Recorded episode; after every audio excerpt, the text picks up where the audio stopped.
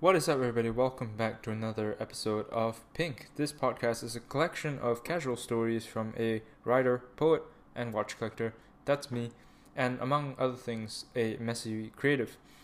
This is actually a snapshot of one part of the creation process to answer the question what is it like to actually make things for a living? What is it like to actually make?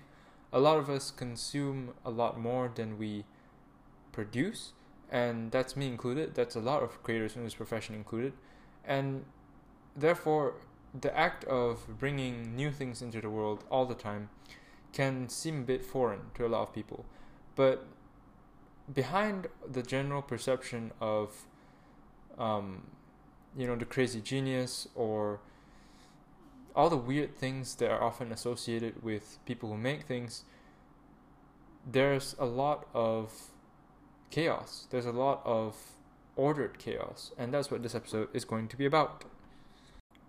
So, first of all, when I was thinking about how to address creativity, how to build a picture of creativity that is interesting and relevant and easy to understand for the general audience of this show, the first thing I thought about was what creating is not.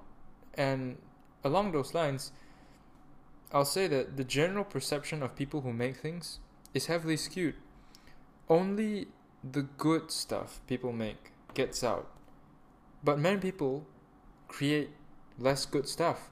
For, ex- for example, you might not know a lot about watches, but you probably know what a Rolex is. Case in point, only the good stuff usually gets out. I mean, true, you're not if you're not a watch collector or watch nerd like me, then you probably won't know a lot anyway. But the fact that Rolex watches transcend that boundary is testament that it is quotation marks good in terms of something someone created.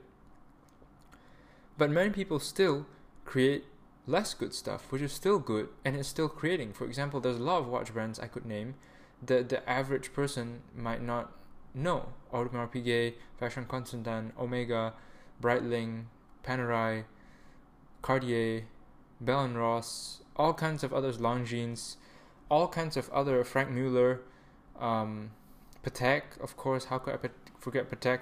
There's a lot of different creations There are less good, which are which still count as creating, but the the good stuff that gets created disproportionately accounts for the perception of the field. So to continue with the watch analogy, Rolex is a very common watch brand. And what are Rolexes? Expensive because they're status symbols, right? According to popular culture. So therefore, if you only know Rolex as a watch brand, you might say, well, hell, all the watch brands are expensive. That's not necessarily true. There's brands like Seiko which have um, potentially the same build quality and the same function sometimes as a Rolex, which costs a lot less. There's all kinds of other brands which are much cheaper and much more expensive, and etc. Only the good stuff gets out, which creates a skewed perception of people who make things. And this goes not just for products, but also for creators. How many struggling artists do you know? Unless you happen to be in a community with a lot of struggling artists Probably not many. You know of Ariana Grande, you know Taylor Swift, you know John Mayer, you know uh, Keshi, you know Billie Eilish. You don't know all the earlier versions of those same people who are just starting out in their career, struggling to make it. And that creates a very different perception. And I'm a perfect example of this. Most creators actually exist without ever making a large splash. That's me. That's probably going to be me because realistically speaking, I mean, the barrier of entry for creating is very low these days. Anyone can publish a song, anyone can write a story, anyone can write a novel. Doesn't matter who you are, where you're born, what you like and don't like, and what you believe and don't believe. The internet means everyone gets a voice. And there's pros and cons to that. The pro is everyone gets a voice. The con is everyone gets a voice, which means that you're suddenly competing with I don't know how many people have internet access. I think the statistic is like 4 billion, over 4 billion people on the planet. So you've got to compete against 4 billion voices. And that's it's not very easy statistically speaking to stand out. So you hear about the big ones, but just by virtue of numbers, the small ones fly under the radar because because um, a con- misconception. One thing you really quickly understand if you start to do this as a living or for a living, rather, is that you don't actually need to be big. There's a common uh, adage, and this is getting into the nitty gritty of creating content for a living, but there's a common adage often quoted to new creators. And it goes large audiences are sexy, small audiences are profitable. You don't actually need to be that big to survive, even if you're doing this for a living, which is a very big misconception I find, especially in the video industry, because you, I mean we're we're constantly hammered by the um, the image of very successful viral creators when in reality you don't actually need to be so famous in order to succeed in most cases. It's a very big pie and you don't need a very big chunk to survive because the pie is so damn big but most of the time creating is tied to money through survival so hopefully um, you get you're getting to see at this point how messy the creation process is. This the whole up till this point, the whole point of me saying this, all this was to basically say it's very often we're very often misconstrued as creators. And we're getting we're gonna get to the messy part in a second. So speaking of the messy part, um, we're, we're going to talk about process because I think that's what most people are interested in, right? So you ask me, okay, Mika, what do you create and how do you create it? Well, to answer that question, I mostly write long form articles and poetry for a living. That's how I make my money right now at this point in time. Um, future plans would involve me writing other things as well, like newsletters and stuff, which would also still be writing. So basically, I write for a living, right? the process of writing articles. How do I do this? Well, it changes probably every two weeks. It changes wildly. It's weird because no two articles are ever the same, but somehow the system works. I'm clearly surviving. I'm still here, and it's getting better. But sometimes I look at my earnings, I look at my numbers, and I'm like, what the hell is this going? What, what the hell is going on? Like this shouldn't be working because I have no idea what I'm doing. But for some reason, it does. Maybe God forbid, I have some kind of talent for putting words together. Maybe I'm just lucky. Maybe I don't know what. But trust me when I say the process changes all the time. There is no process. And thus, it feels like I'm just hitting random targets in the dark just because either I shoot a lot of shots or the targets are very big and plentiful all over the place. You see, this is the I'm trying to capture the essence of why creativity is really messy. And I'm pretty sure this applies to the vast majority of creation, genuine creation, right? Like, I mean, if you're a marketing, if you're working on a marketing team at a company and your job is to create Facebook ads, banner ads in Photoshop every day, I wouldn't say that counts as creating. I'm talking about creating as in you have a conviction to send a message, to paint a picture, to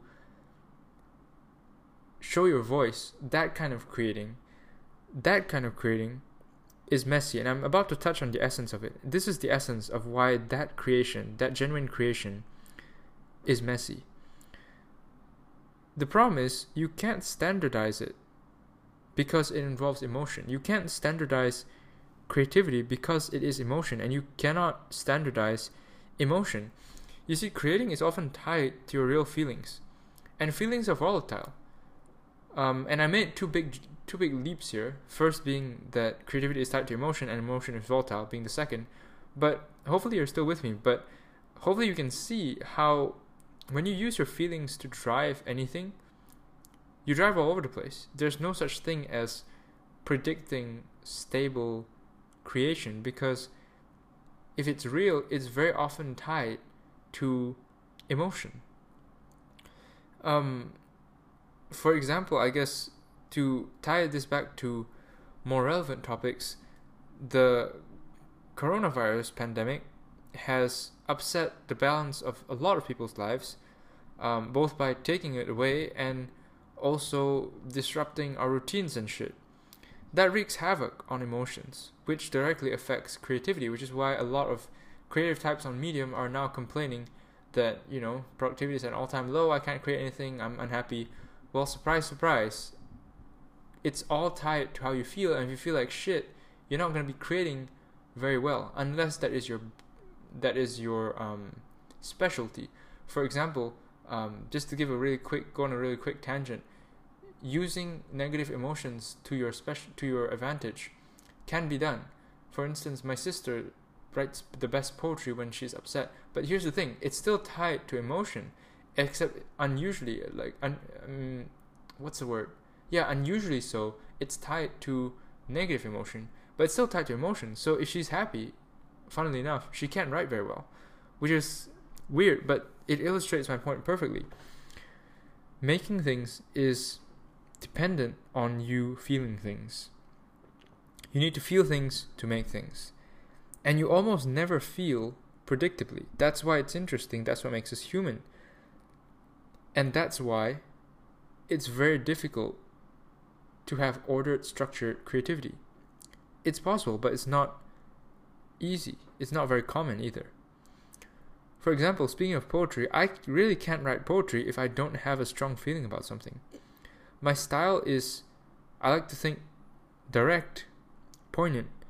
You can't be loud and clear if you don't have anything to say. I can't write poetry about, um, for example, romantic love because I've never experienced it in my life. I'm single, I don't have a partner, uh, a romantic partner at least and so I can't write about it genuinely. Or if I tried, it would probably come across as like it. It might be convincing if I were to use the right words and put them together, but I would know that it doesn't feel the same. It won't. It won't hit you the same way as if I wrote about loneliness or separation or friendship or companionship or all the other things which I feel strongly about currently. For example, um, my recent success poem, Chasing Clouds, I'll link it in the description just an example because eh, also because I really like the poem and I think you will too. It's actually doing really well, really quickly.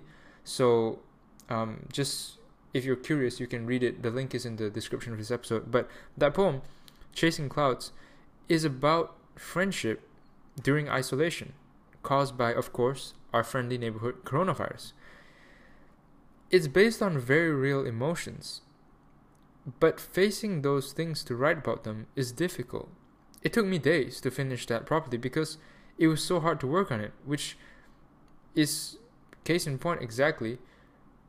Like I said, you need to feel things to create things, and you almost never feel predictably, which is why you can't create predictably. It's a mess. Creativity is a all all a big mess. And add on to the fact that all this takes a toll on your energy as well you get tired of going back and forth pretty quickly. Because not only do you have to survive your emotions so to speak you have to feel them because you actually they're real that you're actually feeling them.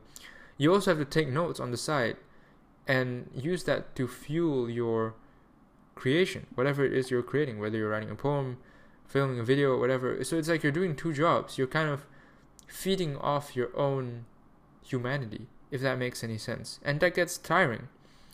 All this, fortunately, makes creativity something you never lose because you never really lose the ability to kind of observe yourself once you develop it. You are always aware that it's there. You might not like it all the time, but it's there and you never really lose it.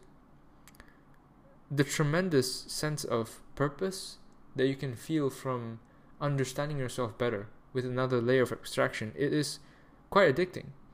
So, on the bright side, it's actually very difficult to turn uncreative. Creativity is a mess, but because of that, it's addicting. It's something you never lose. Not really. Anyway, hope that was an, an interesting expose on um, creation. It's a process which obviously there's so many different parts of it I could have approached, but I just want to give a sweeping overview on one of the most popular uh, assumptions about it that it's a mess, something that people would understand, something that you could relate to possibly. So that's that. Thank you for tuning in to Pink, the podcast. If you like to support the show, if you would like to support the show, click the three dots icon or the share icon wherever you're listening iTunes, Spotify, Overcast, Stitcher, wherever and share this to social media. My handles for Instagram and Twitter are in the description. Thank you for tuning in. I'll talk to you in the next one.